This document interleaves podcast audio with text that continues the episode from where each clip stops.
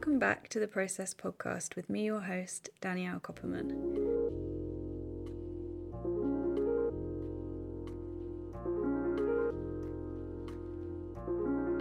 The lovely thing about ritual and routine is it becomes part of your cellular makeup and your body remembers what you're going to do. So even just thinking about having your hair combed if you like your hair combed or having a massage if you like a massage, you can feel it in your body as if it's happening. It's already a calming effect.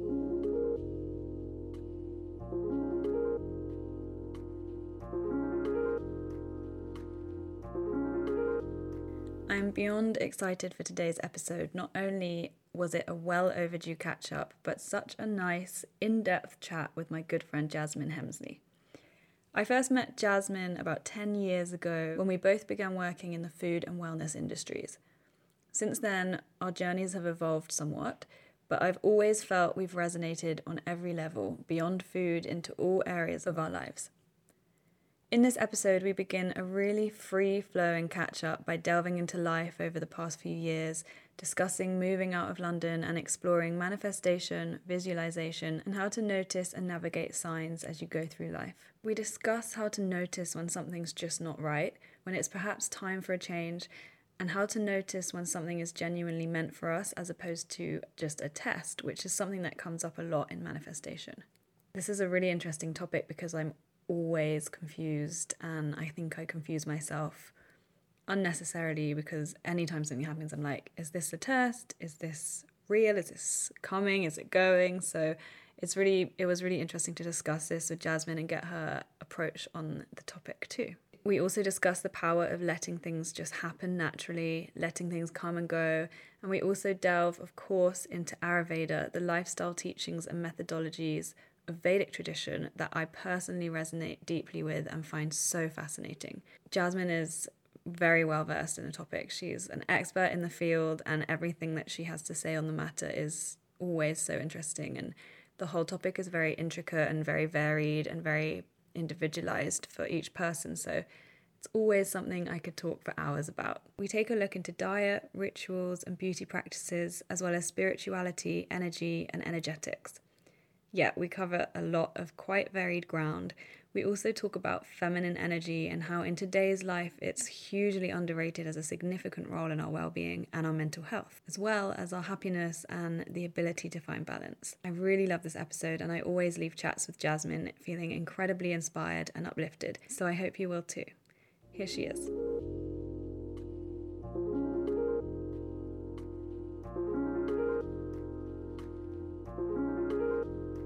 Hi, my love. Welcome to the podcast. How are you? Thank you, Danielle. I'm. Uh, I've had better mornings, as you could tell by uh, the kerfuffle to get here, but um, I'm really well, and it's so lovely to speak to you after so long. I know it's been ages. I mean, I haven't seen you for years because of obvious reasons, but it has been ages. I feel like so much has changed, and I'm excited to catch up. So you're in London at the moment. So I live just outside London, on the edge of London and Kent. Some people call it Mm. Greater London, some people call it Kent. um, Nice. But I mean, we're talking a 20 minute train journey into Victoria. Yeah. So I feel like it's the countryside in comparison Yeah. to where I was living in central London. But um, yeah, it's a, a little suburb. Yeah. How was that move as well? Because I I can obviously relate, but like, how was it for you? Because w- did you move just before COVID, right? a year before, so we had Yeah. a year to get settled. Um, but I was living in Elephant and Castle for 10 years. Yeah. And Nick and I knew we wanted to move at some point, and we had zero outdoor space, not even a Mm. window box. Um, but the convenience of living in that area was just incredible, just for Yeah. getting out to, um, you know, my mum's, his mum and Devon. Um, you know, in and around London, I could get everywhere. I, had, I think I had the Bakerloo line, the Northern line, Yeah. um, buses to Oxford Street. It was and buses to Shoreditch. It was it was just perfect. We actually got kicked out because of our dogs. it's a bit a bit naughty, but our concierge and everybody was cool with us having dogs because we lived in um, we lived on the ground floor, so we didn't even use the, the kind of public spaces.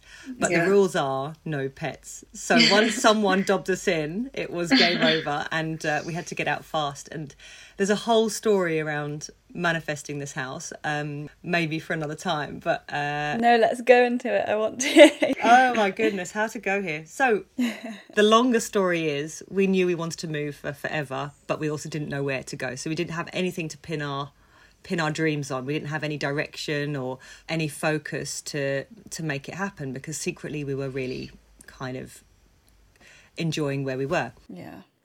and then obviously we got kicked out so we i was in i think i was in la and i was uh, doing some kind of vedic studies um, and having a little bit of a holiday and then i went to new york and i had had an appointment in my diary to speak to um, my baby brain can't remember the words now a psychic Okay. Yeah. and I forgot I had this appointment in my diary, and obviously New York time is uh, is completely different. And I remember just waking up at seven a.m. in the morning, like jumping up and getting on the call, already having missed 10, 15 minutes. And I mean, this lady was like three month wait list.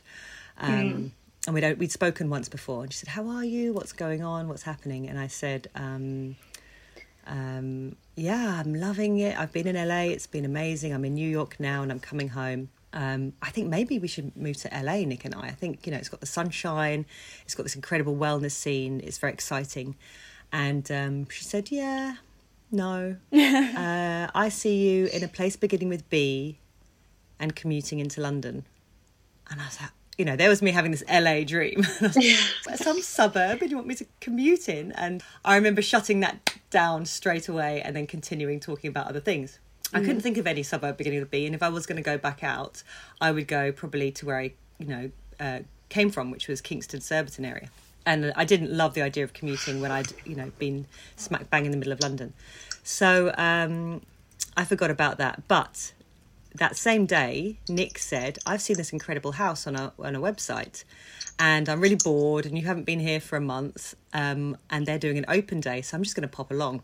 And he came back and said, "Oh, it's amazing. It's 70s. It's fun enough LA style. Yeah. Uh, we're going to love it, but it's totally out of our price range, and loads of people were interested in it. I don't think it's going to happen." Anyway, when I saw it I, in the brochure, I, I loved it, and we just kept talking about it and talking about it. And then over the next couple of months, it happened, and So I cool. just kept on visualizing myself walking down the stairs. And um, I remember even buying um, this kind of like 70s dressing gown in a charity shop and thinking, I'm going to walk down the stairs in that dressing gown. And Danielle, honestly, there was so much drama around buying this house in in, in some ways that I also was. It was almost like I could dream this big dream because I also thought it's such a big dream. Why not? And um, we got the house, we moved in, and it wasn't until um, it wasn't until I was telling friends about it that I realised I'd moved to Beckenham, and it began Oh my with B, God, so and I have a train journey into London. So yeah, that's the that's the story around the house, and we've been here now for uh, since 2018, and it's been we've been in, able to enjoy it in lockdown. Um, Yeah.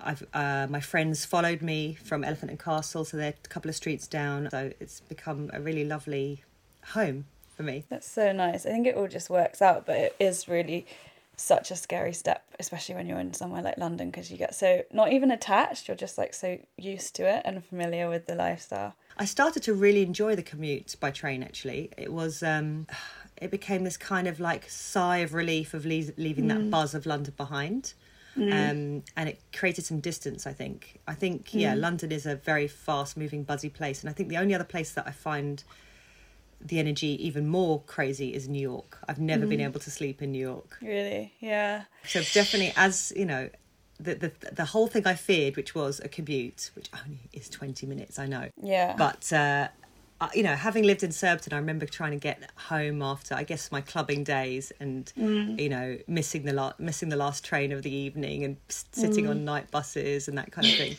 um, so yeah, I was a bit wary about moving away from the city, but yeah, it's worked kind out. of it does give you that space though doesn't it to be like because i feel like if you're in london you're kind of constantly working even if you're not you're at events, you're socializing, or you're thinking about work. It's hard to just sit still.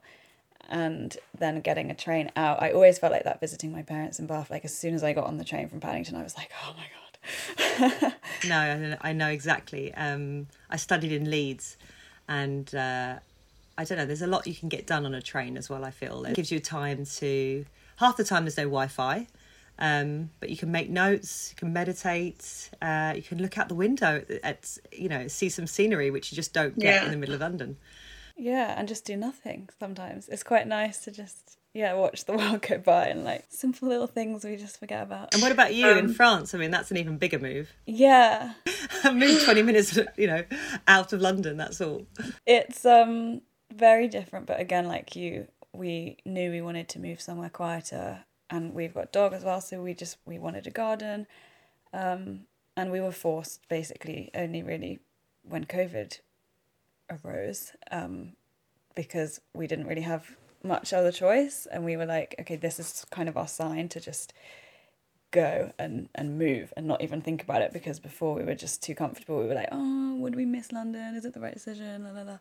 so it was yeah we were forced in a in a good way and it's amazing what a push you know where you, where you land you know? Yeah it's the it's the best in a way because you're so like open and you don't really like you didn't really have a plan but you kind of just you know something is going to come and it's just it's about trust i guess but with your with your story how did you like you know you said it was quite stressful getting the house and stuff and i always think it can feel so right but there can also be so many tests and i think it would be interesting to talk about how you know whether something's a test and to let it go. And I think it would be interesting to kind of unpick how to I guess it's about your intuition and your gut in the end, but I think sometimes for me anyway, I feel like is this a test when it's maybe not and I'm tr- almost overthinking more. I mean, when you look at anything like manifesting, they always say, you know, don't hold on to it tightly.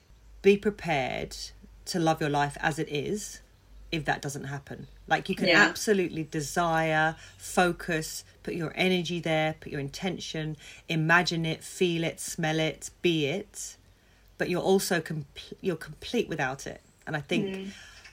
I don't know that I necessarily exercised that, mm. but because this house was such a big dream that came out of nowhere, or, or, or basically ticked all my boxes and came out of nowhere, I almost had this I I naturally had that feeling of if it's not for me, it's not for me. If it's not going to mm. work out, it's not going to work out. I think because it happened so quickly, maybe. Whereas when you're trying to make a project happen, like opening a cafe or something like that, and you know, and then you're confronted all the time with setbacks, rejections, mm.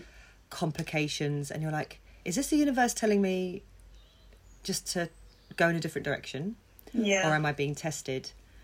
Mm. And I think I think it's important to talk and share and if other people's opinions I find often that my gut knows but my mind is playing good cop bad cop and it's yeah. only when I say to a friend blue or yellow and they say yellow and then I'm mm. immediately like nah it's blue if you can use people's feedback like that to get yeah. to what your gut is saying, it's like it's like sometimes when people you don't like what someone's saying, you have to unpack that as well sometimes and say, yeah. is that is that my ego? Is that is that I don't want them to be right?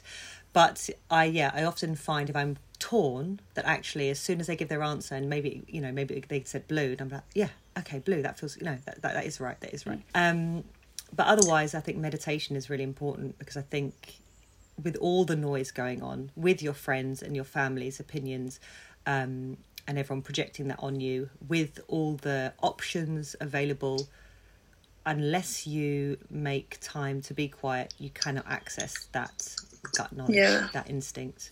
So I think um, carving some kind of inner world time is really important. Yeah.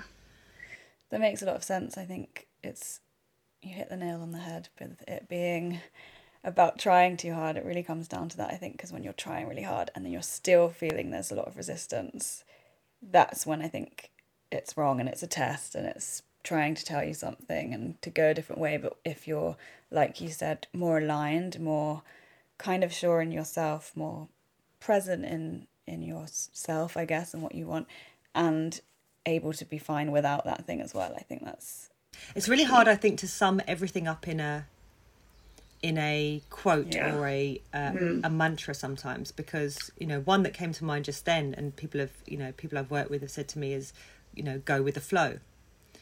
Um but everything is very nuanced because obviously go with the flow could be uh, going where you're being pulled or where the signs are sending you but it could also be you being bullied or being coerced or being um f- forced to f- out of financial reasons etc so i think you know in the in the vedic tradition which is um um my meditation practice they say follow the charm. So it's that resonance of something resonating with, inside of you which could take you you know for example you could be wanting to be do a very academic job and if you follow the charm you you end up being in a florist and your head's Yeah. like no that's not what i trained for that's not what i studied for that's not what i spent you know um, why i've got a loan taken a loan out to study for and now i'm in a florist that doesn't make sense but then if you can connect with that feeling inside that actually feels very fulfilled by that yeah. that's the happiness that's that's the happiness being unleashed from inside you i think I love that. It's it all comes down to like how things feel at the end of the day. I think we're taught in terms of career and money and success, especially like you've got to tick these boxes or follow these steps and and you think it's what you want to do and maybe it is something you want to do but you're maybe not following actually the kind of feeling and experience of life that you want. Yeah. And I think the feeling is very it's a very fine feeling. I can hear my meditation mm. teacher in my head now. It's a fine feeling because yes, things could be absolutely exciting. You know, like eh, eh, you could feel that kind of uh, adrenaline of of excitement and maybe it could be fame or fortune or being promoted or being praised. But that's a kind of quite um how can I say it? That's an upper. Mm. And when you have uppers, you get downers. Mm. So the fine feeling is that blissful feeling of I belong here or this is where I need to be right now. And mm. of course, those, you know, wherever you are in life, it's, you can't control things. So things will happen. You could be in your dream Yeah. job, but something horrendous happens in that job or that you feel is horrendous because life has these crazy paths and you can't control. Um, and I think in that, I have to tell myself, you know, this is an experience that is going to, it's happening for a reason. Yeah, I always think that. How I um, respond is important. I mean, um, have you heard of Peter Crone? I don't think I have. He's actually. great, and one of his one of his quotes um, that's uh, is so good. It says, um, "I'm gonna I'm gonna say it wrong. what happened happened, and couldn't have happened any other way because it didn't." Yeah, I love that. I am one of these people that could look like it's fine on the outside, and then I go to bed that night and I mull it over and think about if I hadn't done that, if she hadn't said that, if that hadn't happened, this would all be fine. Yeah. And then that quote helps me go, Jasmine, drop it. How you act now is what's important, you know? Yeah. Um, so, uh, yeah. Um, okay, let's go into more of like the work you do and kind of the reason I wanted to speak to you today. I think it'll be interesting to look at how you first got into this world. It's obviously changed a lot since you first entered it. I remember like I first heard about you when I was on set actually at Marks and Spencer's and one of the team guys was like, Oh, you should I was talking about nutrition and food and stuff and they were like, Oh, you should check out these the Hemsley girls, like they're doing their food delivery and that's kind of how you started, wasn't it? Like ages ago. I remember you were making food and taking like delivering around London. Um so I guess how did you get into that initially and what has your journey been like from then until now? I mean that's a big topic so we'll kind of unpick but So, uh, I would say I was, uh, how old was I then? I was 30 then. I'd just been in Australia with my other half. My sister came out with her then partner um, to celebrate my 30th. Um, And Australia, it, Sydney was a very inspiring place. Um, and then, even more so, Nick and I went to Byron after, which is just a mecca for holistic living. You know, it's kind of like Ibiza vibes. Um, you know, you've got people who really go to town on food provenance, on um, yoga, meditation, um, my actual meditation teacher Gary Gorrow has set up a place called Soma over there, which I'm just pretending I'm at from afar via Instagram. Um, and so that kind of kick-started what happened when I got back. I came back with so many ideas, and I was working um, uh, regularly uh, as a model for uh, Marks and Spencers as well as other jobs. And people were just kind of like, "You look so fresh. You're so vibrant. You know, what are you doing?" And and then I ended up helping people, and then I ended up doing food deliveries, and then Melissa joined Nick and I, and then it all exploded into basically some kind of underground A team. It was a good timing in London because I think it was really new then as well, wasn't it? Like Yes. nothing like it. I had been eating in this way for maybe the last 10 years, I say, since, well, maybe my early 20s.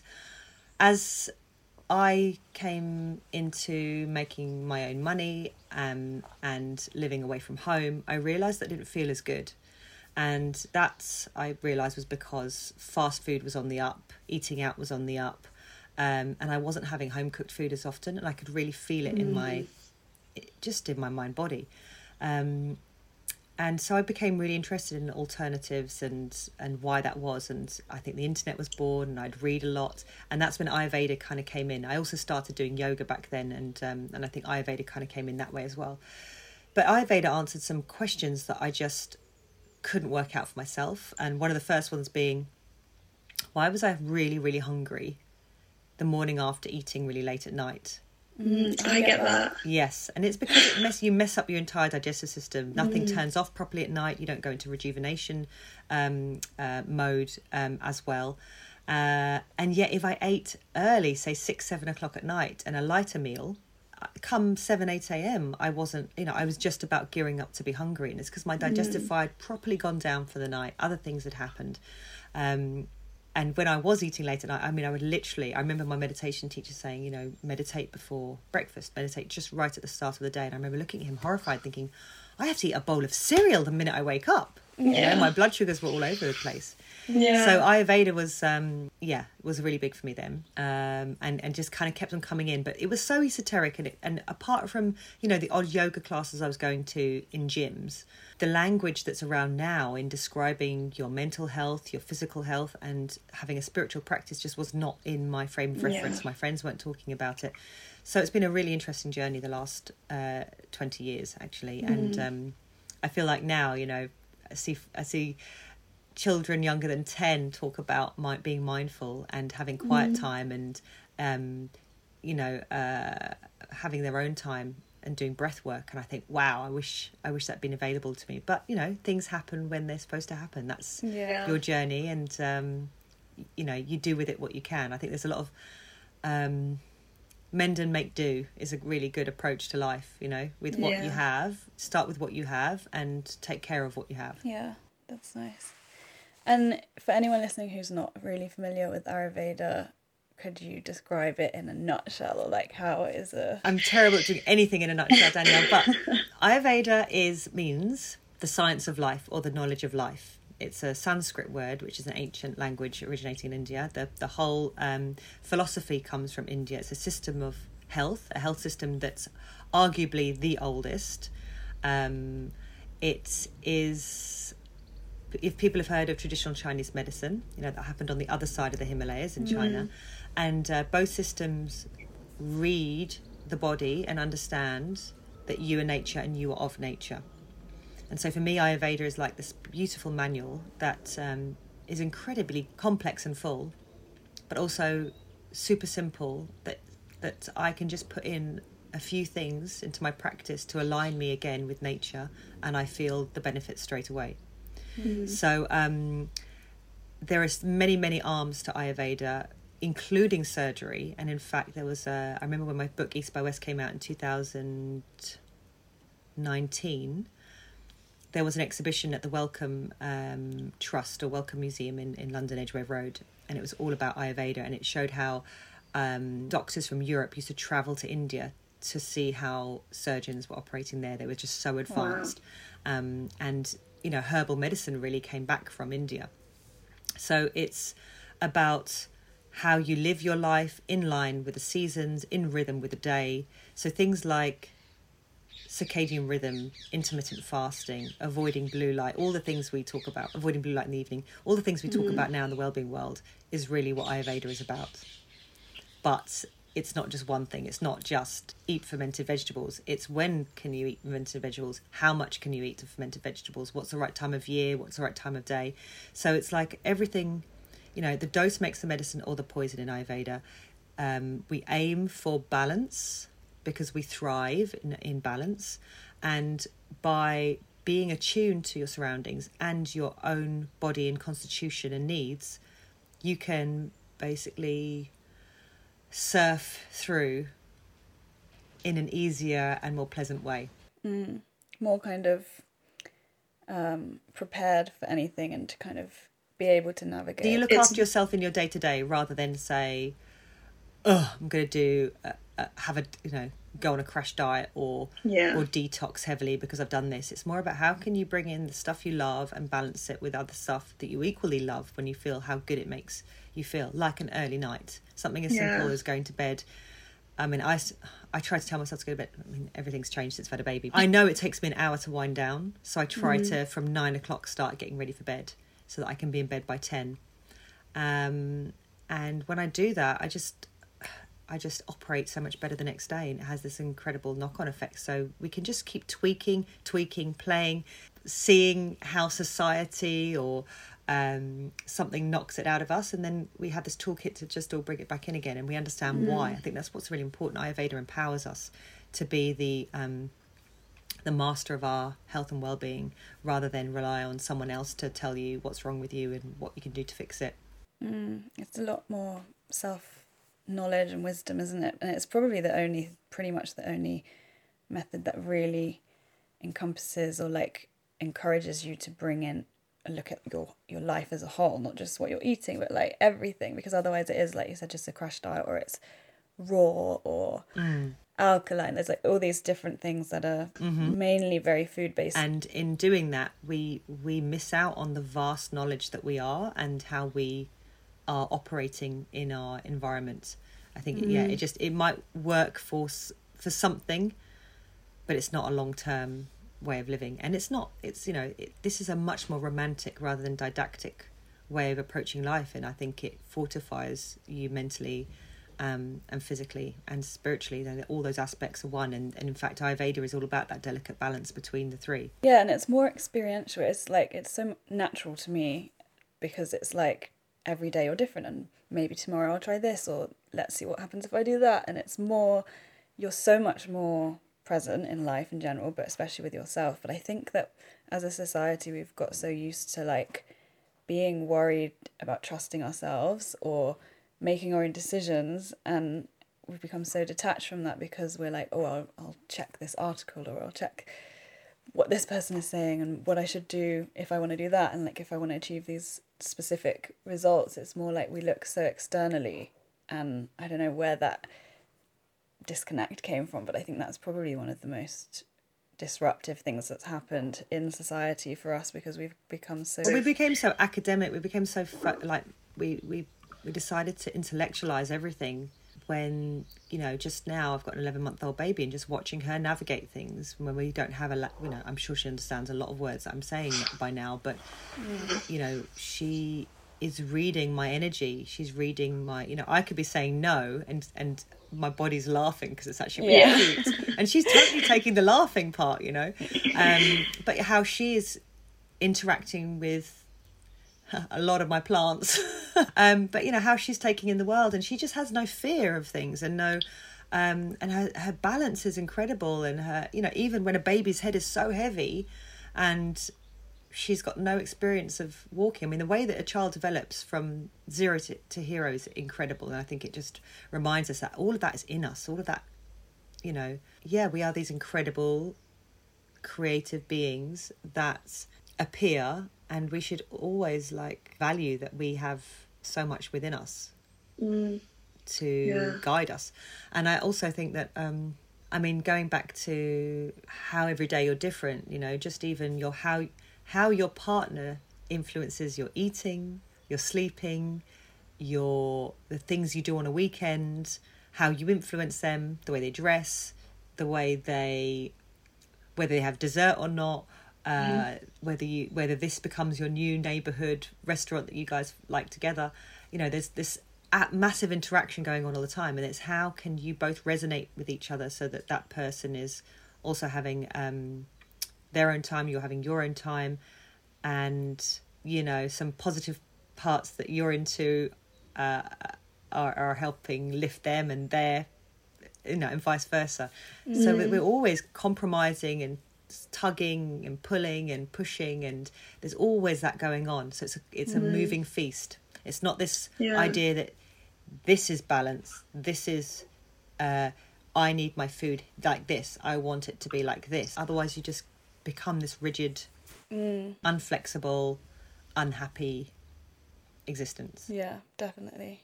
From experience, I could agree with that. But also the way you explained it with a partner like that, I think it's almost like a metaphor for life in general. Everything, everything's moving, and you're kind of there's a push pull in everything, and whoever you meet or whatever, like whatever experience you come up against, like it's this whole kind of give and take. Every every experience is kind of an opportunity to.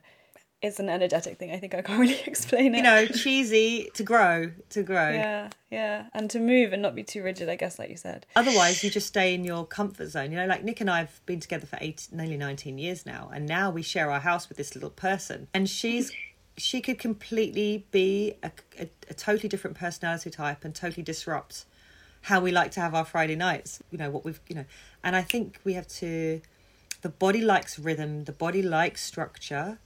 But if you become too kapha, too attached, too, uh, too, you become you become lethargic, and you become um yeah you'd you'd you'd say yes to nothing because you just want things to be like this, and, and that in itself becomes stagnant energy.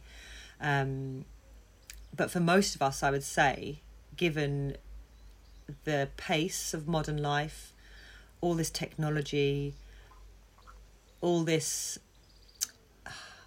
all these apps, platforms, or even a washing machine means we try to do a lot in a day. So actually, for a lot of us, we're actually trying to um, deal with Vata energy, which takes us here, there, and everywhere. And so most of us do need the structure, the routine, and a bit more comfort, so that we can take time to be quiet and find the value in being still. So there's no, so there's no for example, I was talking about the doshas there. You know, people say to me, "Well, what's the best dosha to be?" And I'm like, three doshas. So these three energy types make up every single thing in the universe: me, the desk, um, this box, um, and your dominant maybe in one or two, or maybe you're more equal, which is tridoshic. Um, that's your constitution that you're born with.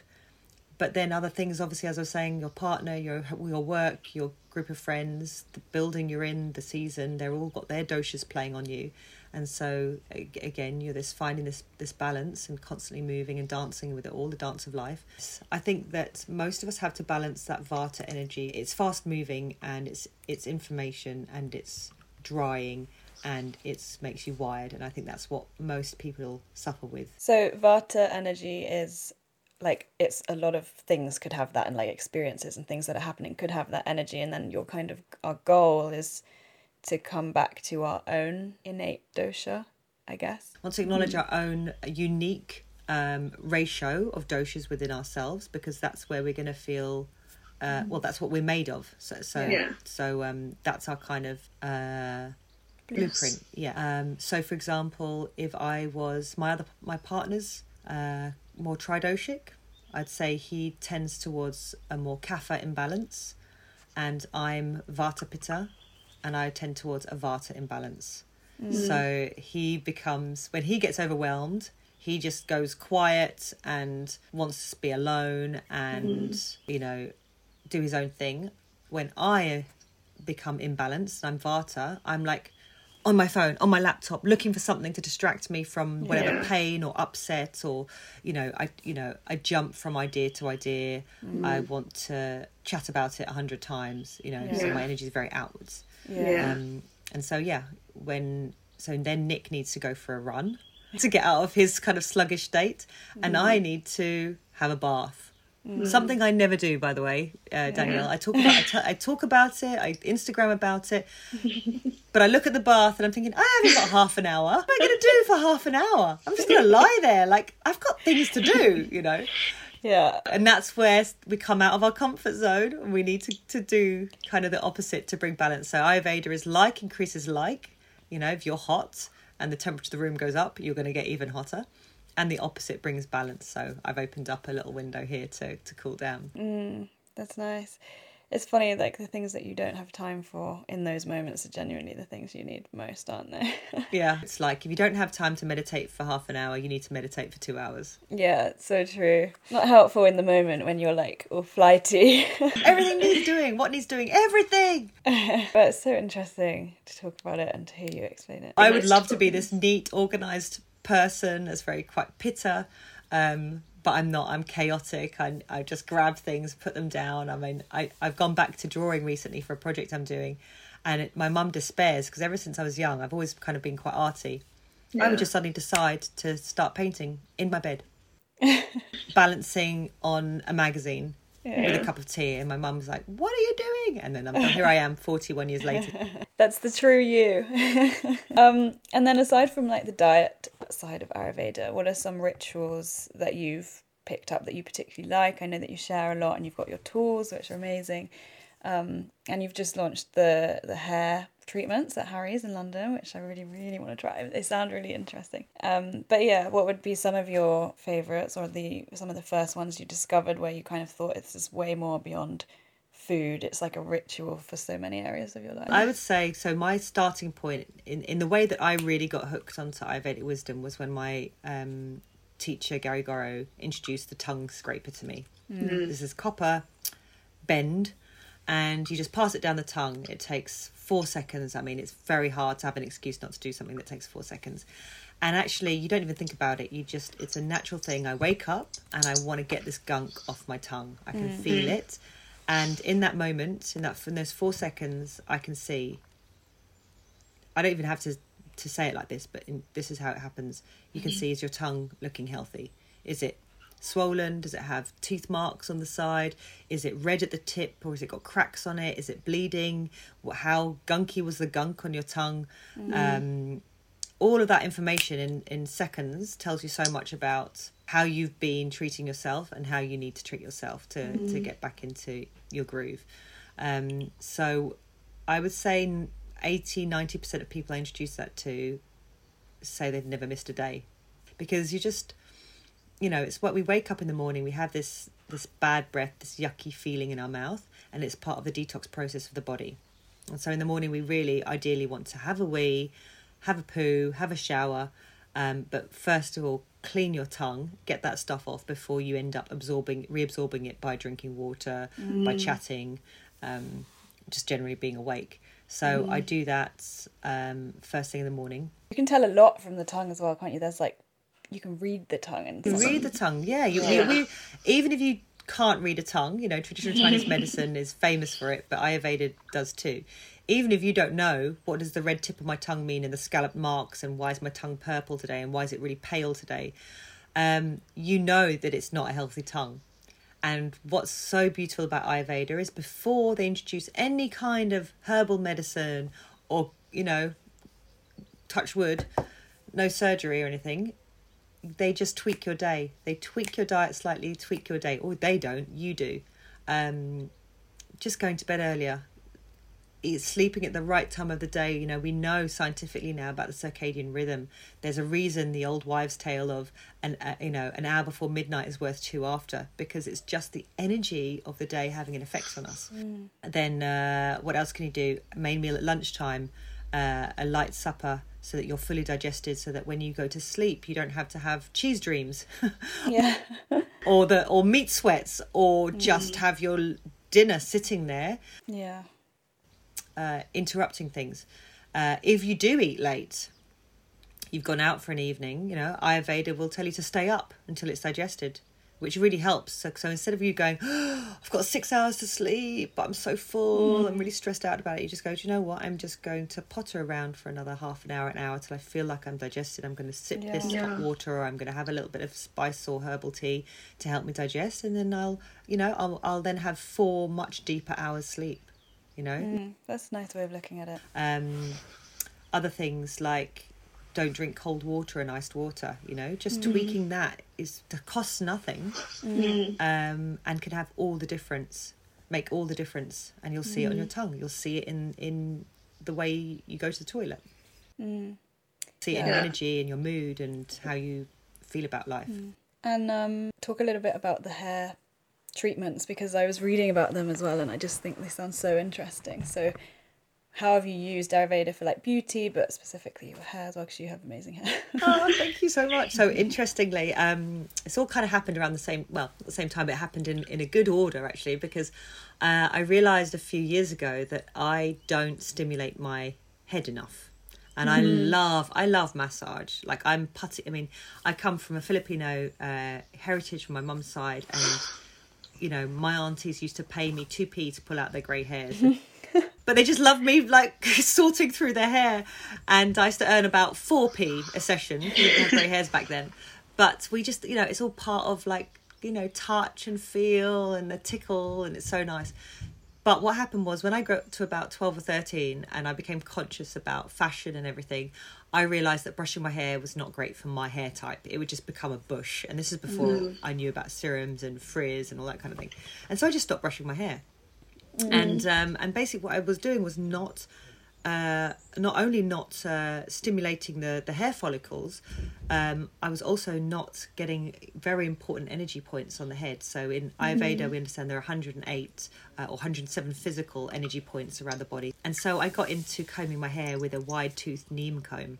Mm. And uh, the neem tree is very sacred in, in India for, for its multitude of uh, health benefits from mm. the oil to the leaves to the bark and so I started to co- kind of comb my hair, and then uh, got into marma therapy as well, something I experienced in India a few times. And uh, one of the things that can be combined with marma therapy, because you can do it with your hands as well, is to use a Kansa wand, which is uh, Kansa means bronze, and it's a, again a sacred metal in uh, in uh, India, or known as bell metal, because they make the, the special bells in temples with it. Um, and this bronze is said to ha- be more healing than, than gold or silver. Um, and just even, you know, we, we now know about copper and copper peptides in science, but yeah, using this, this wand on your face, it's very smooth. You use it with oil on your body as well. You can use it on your head, and we use it in the Hari's hair treatments. And people mm-hmm. are like, mm-hmm. "What is that?" Because it's just you can kind of put a little bit of pressure and go into the face and the head and the neck and the shoulders, and it feels like an incredible massage. And as the metal heats up, it kind of pushes the oils in and um, feels like a deep massage. Or you use it very, very lightly on the surface in circular motions clockwise. And you can do it on certain points on the face, head, neck, body. Um, and these are the marma points or vital energy points, similar to acupressure points in traditional Chinese medicine, but a bit different. Um, and so it's a very therapeutic uh, thing to do. And i think combing my hair and using a Kansa wand before bed is one of my tried and tested tools in my toolkit for winding down at night. That sounds so nice. So nice. And you just have to do it for a few minutes and you can feel that the, the lovely thing about ritual and routine is it becomes part of your cellular makeup and your body remembers what you're going to do. So even just thinking about having your hair combed if you like your hair combed or having a massage if you like a massage, you can feel it in your body as if it's happening. It's already a calming effect, and it's the same with meditation as well. You know, I can think about meditation, and it feels so reassuring and feels like I'm connected to myself that I can almost get back there just from mm. thinking about it. Um, mm. And then obviously, you know about my sound baths and things, Danielle. I love sound, and I was drawn to this feminine energy of sound bathing with crystal alchemy bowls, and that became, you know, something that I shared from about 2018 19 with people it was a, a lifesaver for me because I was had horrendous morning sickness, mm. and I got messaged and I still get messaged to this day about how my digital download sound baths help people. Did it help you having sickness as well? Did it kind of in a calming, energetic sense. Yes, it got me out of bed and washed every morning when all I wanted to do was lie there. It gave me a sense of purpose. Um, and also, it was lovely for the baby. You know, I had a baby inside me listening to these. You know, they're only 15 minutes long or 20 minutes long. And um, and then it was certainly something I listened to on earphones, you know, in the evening to just be, bathe myself in this you know it's like a it's like a guided meditation so when you don't feel like you can hold the space for yourself um, a sound bath holds a space for you You can just surrender to it, can't you? it's like walking into a wellness experience. For example a massage or a holistic therapy medit- uh, uh, uh, session or a yoga class. You walk in the door and you're committed. And so when you do a sound uh, bath digitally you're also saying these 20 minutes are for me. This is what i'm doing. Um, and you commit and it gets done. And you mentioned it's it's sort of brought a lot of feminine energy, the the sound healing. Can you talk about that quickly, like feminine and masculine? Because I think I was actually reading about it yesterday because I was feeling like a lot of masculine energy and what I'm doing just in my day to day and like my spare time. I'm not really making much time at the moment to like do the things I really love and embrace that more like empowered feminine energy and doing more creative things or dancing or just anything like that. So let's touch on that a little bit, like the the, the, the two, the feminine and masculine. So everything has an opposite, and uh, so we have uh, this feminine and masculine energy, and it is in all of us. Whatever, it's not nothing to do with your sexual preference. It's basically an energy. The two energies that exist in together um, make this this balance, um, and the yang energy we can say is the masculine sun energy it's the doing energy it's the getting things done it's the energy that we need to get ourselves out of bed in the morning and work on making money or growing food or whatever it is you do to sustain yourself um, it gets you up and at them and and focused and and it creates the heat to get going and perform something and then the yin energy is the feminine energy. Think of it as the moon. It's the cool, calm, collected energy that you need at the end of the day, perhaps to wind down, to settle, and to be in that lovely state during the night to balance out that yang in the day. But what happens, I think, now is that we place so much emphasis on production, you know, like are you running a business? What are your achievements? What are your exam results? Have you built an empire? Are you you know what what's your status at work? How much money do you earn? Um how many sit-ups can you do? How many marathons have you you know got under your belt? It's this whole kind of uh uh it's only only valuing the masculine and that's where we basically burn out too much mm. sun too much heat too much mm. masculine energy burnout and that's why I, you know, I, I speak to a lot of people, therapists, and they they come from these crazy corporate masculine, toxic masculinity in an, in a different way almost. They they were high flyers in the city, and they burnt themselves out. And it was only reflexology, acupuncture, meditation that saved them, and they then end up being, you know, working in that field, which is just an amazing story in itself. Um, and so what we want to do is not burn out and then find the other side. We want Yeah. to nurture the two. So maybe taking breaks in the day to feel cool, calm, collected before you take on the next project. Taking a two minute breathing session between leaving work and picking up the kids so that you have that different energy when you go to get them. Taking the two minutes or one minute or f- even five seconds to think cool, calm, collected, feminine yin energy before you know you take your work home to your other half and walk in the door and bring in this mm-hmm. Baggage.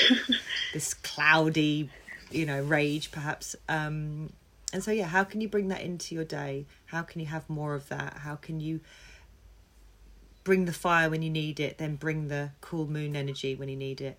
And then mm-hmm. certainly how in the evening can you make it build in that rest so that when you sleep you sleep deeply. Because we need sleep and rest not not just everything all in the seven hours at night. Yeah.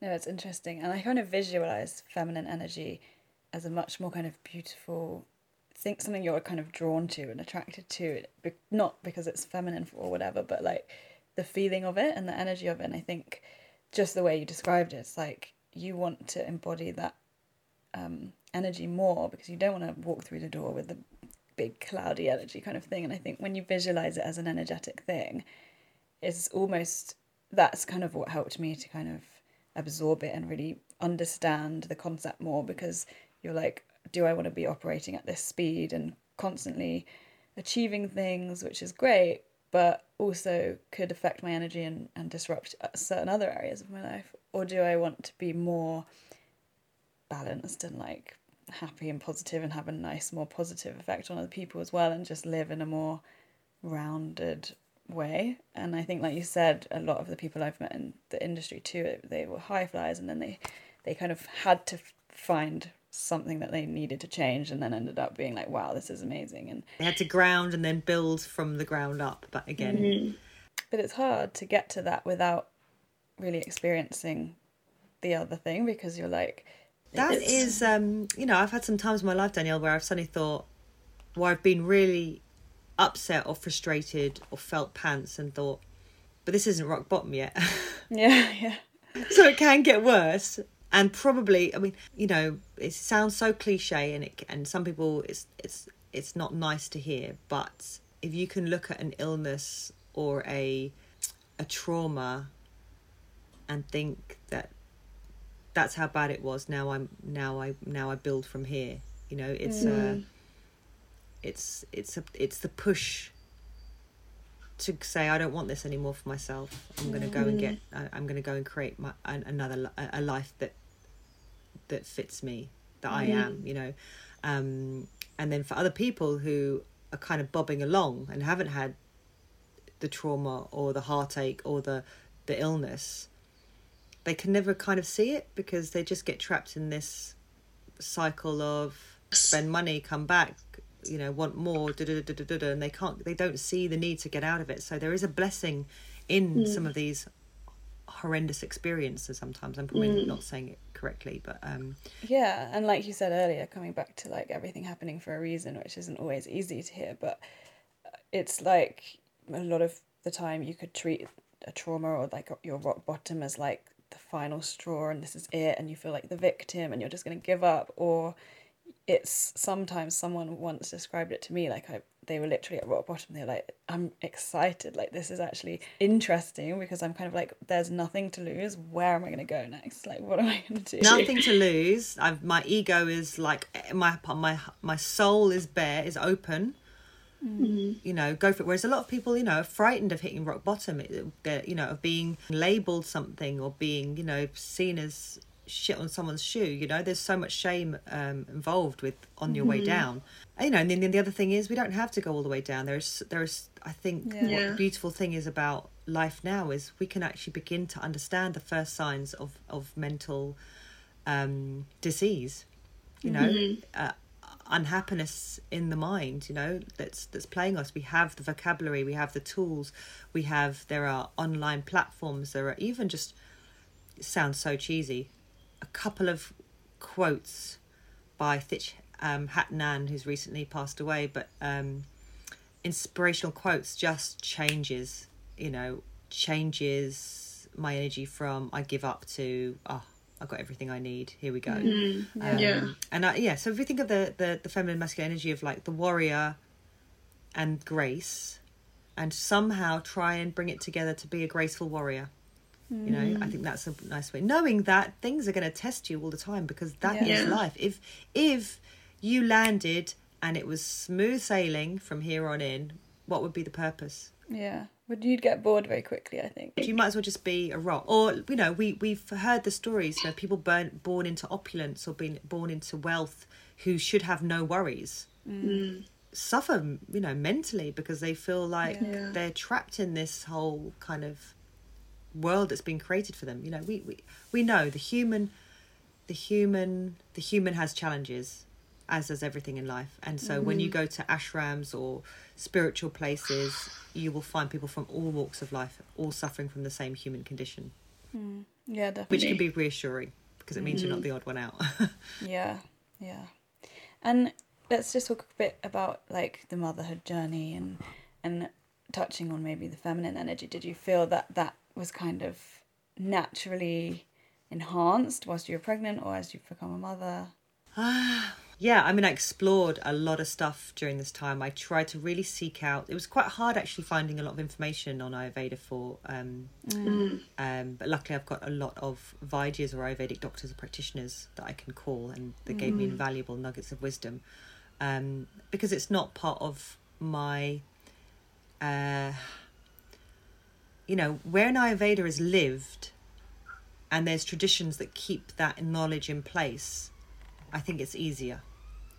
But when your society norm is eat crackers to get over morning sickness, and you know, it's it's interesting when I when I researched more and more about pregnancy and, and Ayurveda, and I discussed it with my mum. She actually remembered a lot of the things that were are, are recommended or, or happen in Ayurveda. She actually recognised them from her own Filipino mm. childhood. Her she has sisters who were almost a generation older than her, and she remembers that that's what they did. The massages, people Wow. coming over to do body work and to take care and look after the mother.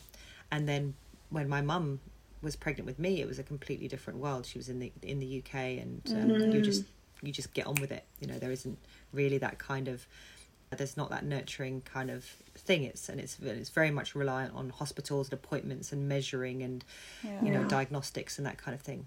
I explored a lot of things. It was ama- amazing, actually. Just even like sexual energy and um, connecting to your uterus and your womb and your. I, I would say actually, even connecting to my womb was actually quite a difficult thing. I knew about the importance of getting getting with your gut from a long time ago. You know, I mean, get with your gut was one of the logos on our bags, but the womb one was interesting. I found it really hard to connect to my womb, and actually, uh, a couple of people have said that my my energy is too masculine, and I was shocked. I was really shocked because I didn't, you know, you see it as like a someone calling you like a man.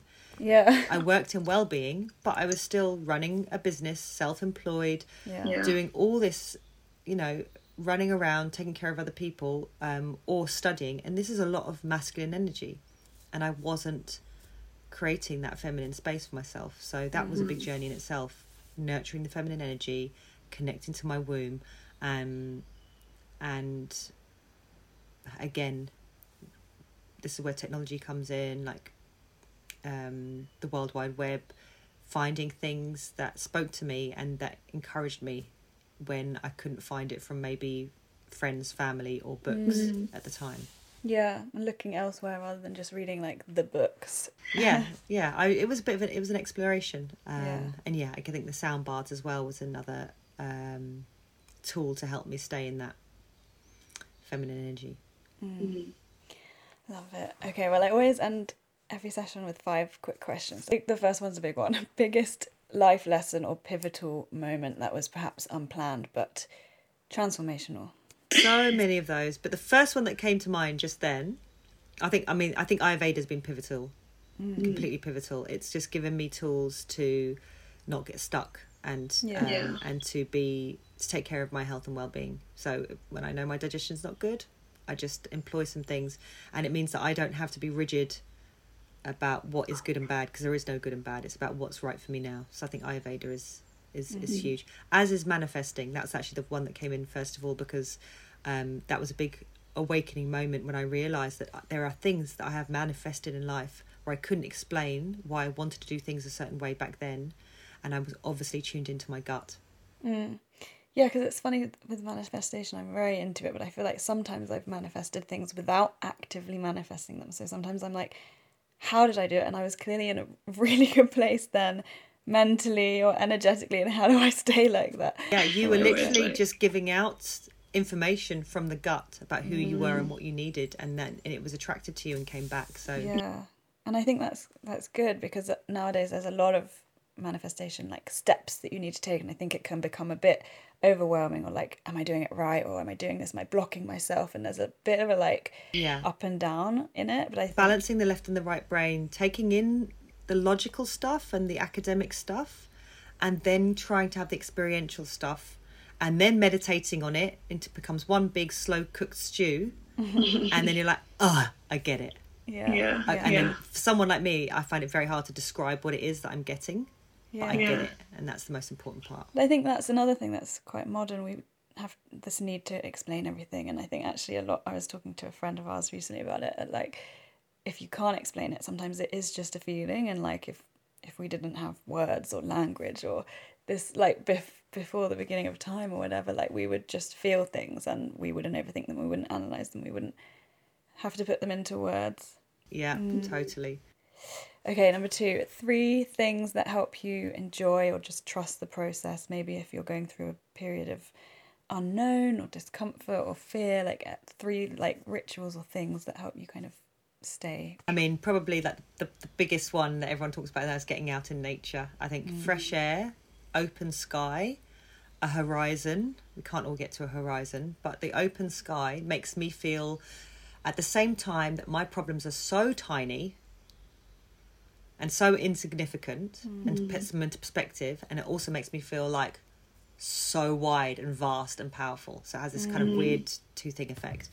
The second one is meditation and i talk about it all the time. I don't always do it but it's just such a powerful tool for me that i've done so much meditation that just thinking about it takes me to that space. Mm, that's and the third one i don't know i guess daylight really feeds into getting outdoors uh so many Let's, i'm going to say sound humming humming for that. me kind of incorporates sound and breath work at the same time and breath is life um, sound is life you know everything vibrates everything has a sound even if it's not audible and um, and that just puts me i feel like men- mentally spiritually and physically everything comes together in that in that time it just Yeah. takes Yeah. like three minutes of doing it Yeah. Yeah. Hmm. So So good. And it- honestly, if I'd done that, if I hadn't, if I'd done that at the beginning of our session, Danielle, I'd have gone, hmm, because I was quite nervous. But I'm so relaxed with you now. I feel like we're just sitting together. You know, that's how you realise the state of your your energetic state and whether you're in parasympathetic mode or in sympathetic mode. So It's funny. I've done that before, like an arm or something, and been so just like not in the zone, and you're like, it sounds so wrong and weird. um, okay, number three, recent discoveries. So anything you've kind of discovered or are enjoying recently could be food, book, podcast, people, products, anything. Uh, la, la, la. So because we were talking about being pregnant, it's a it's a big one. It's a it's quite a, like in your face. But I'm gonna say Kim Anami, whose podcast um, I discovered while pregnant, which is the weirdest time. If you even look at her, it's all about sex. Obviously, I'm already up the duff. about sexual energy, and it's about connection to your womb, your vagina, everything. And I think there's like real eye-opening stuff in there. Um, and it's very in your face. And I think for a Brit, sometimes that American way of doing things can feel like a bit Yeah, awkward, uncomfortable. but uh, yeah, that was that was quite cool. I mean, I've not revisited it since I've had the baby, but that was uh, that was part of my life last year. Um, what else am I really into?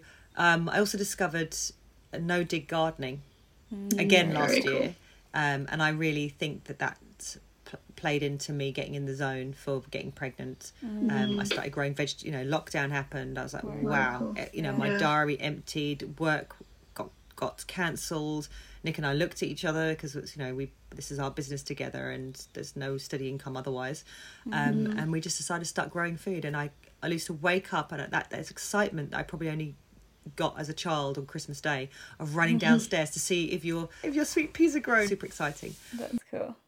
Did Did you watch Kiss the Ground? No, I haven't. I think I've been so vulnerable. I've been very careful about what I'm taking on the screen at the moment. Yeah, mm-hmm. because I because I'm somebody that can very much. I'm not very discerning, and so I can I can get pulled away by the emotion and everything from it, and I can't see the Yeah. the trees sometimes. So I feel like I have to get really kind of stable before I watch anything. Yeah.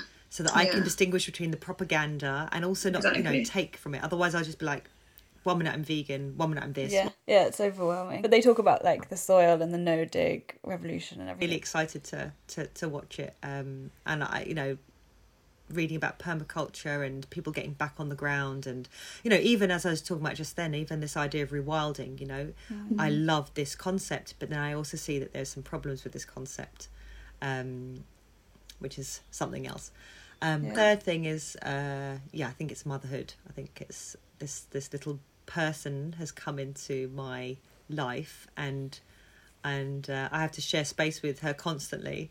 and I'm really getting to know myself from that too. Mm. That's so nice. Such a cool journey. And then thinking about ancestrally, you know, it's it just it's just a whole new thing it brings up. That's really cool. Um, current favorite meal, something you're making or eating a lot at the moment. Hmm. Um, ragi, which is something. It's a kind of a finger millet, and I ate a lot of it during pregnancy and post.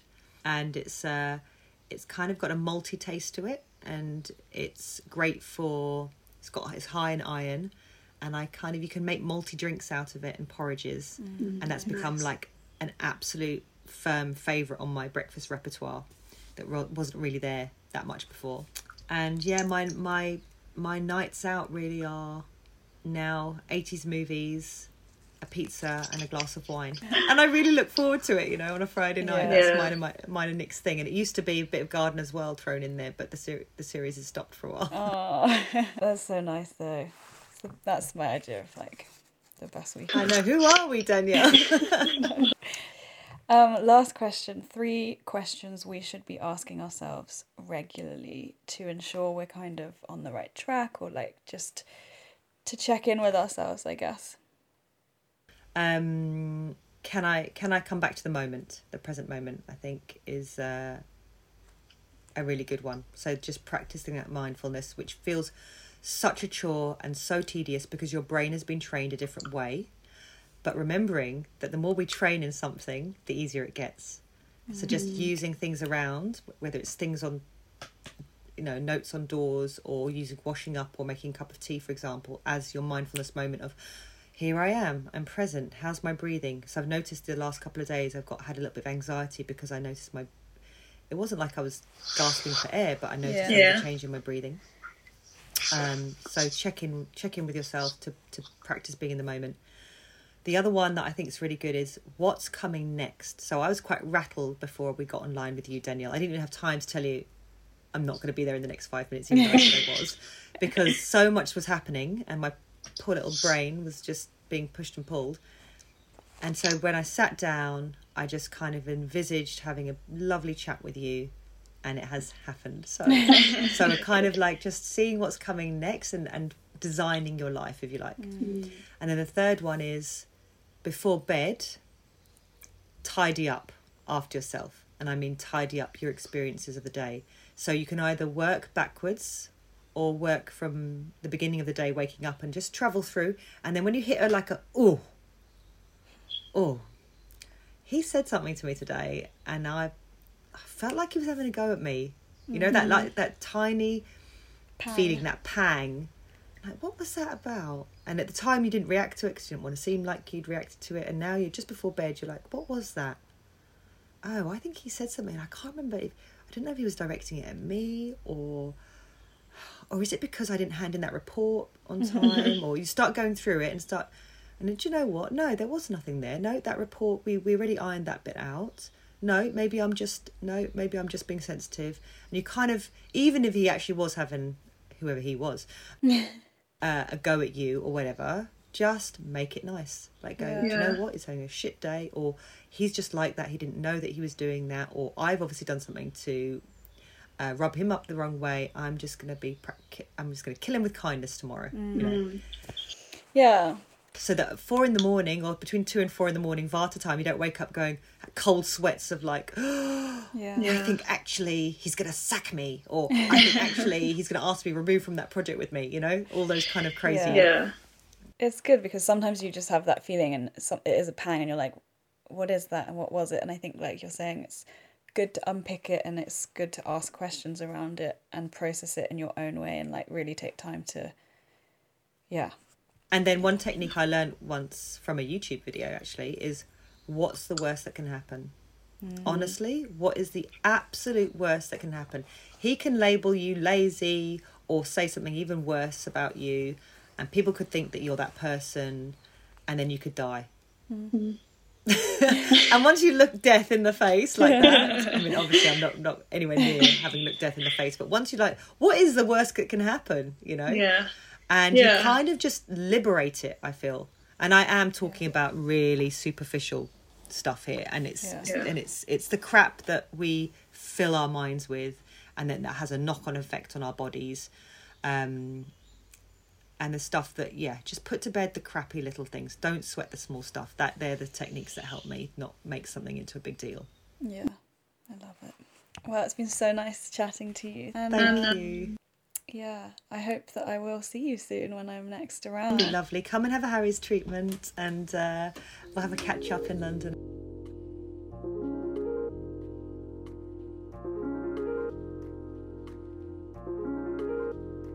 I really hope you enjoyed this episode with Jasmine. It's been such a nice opportunity to catch up with her, and I always just find she has really, really interesting approaches to things and insights that just inspire me in different ways all the time. So I hope that you felt inspired by the chat that we had today, and I hope you'll leave this episode feeling like you learnt something or inspired to try something new, some of the rituals that we talked about, perhaps. And as always, if you are enjoying the podcast, please do share it with friends or family who you think might enjoy it too as well as leaving a review because it really helps the visibility of the podcast and for other like minded people to find it too.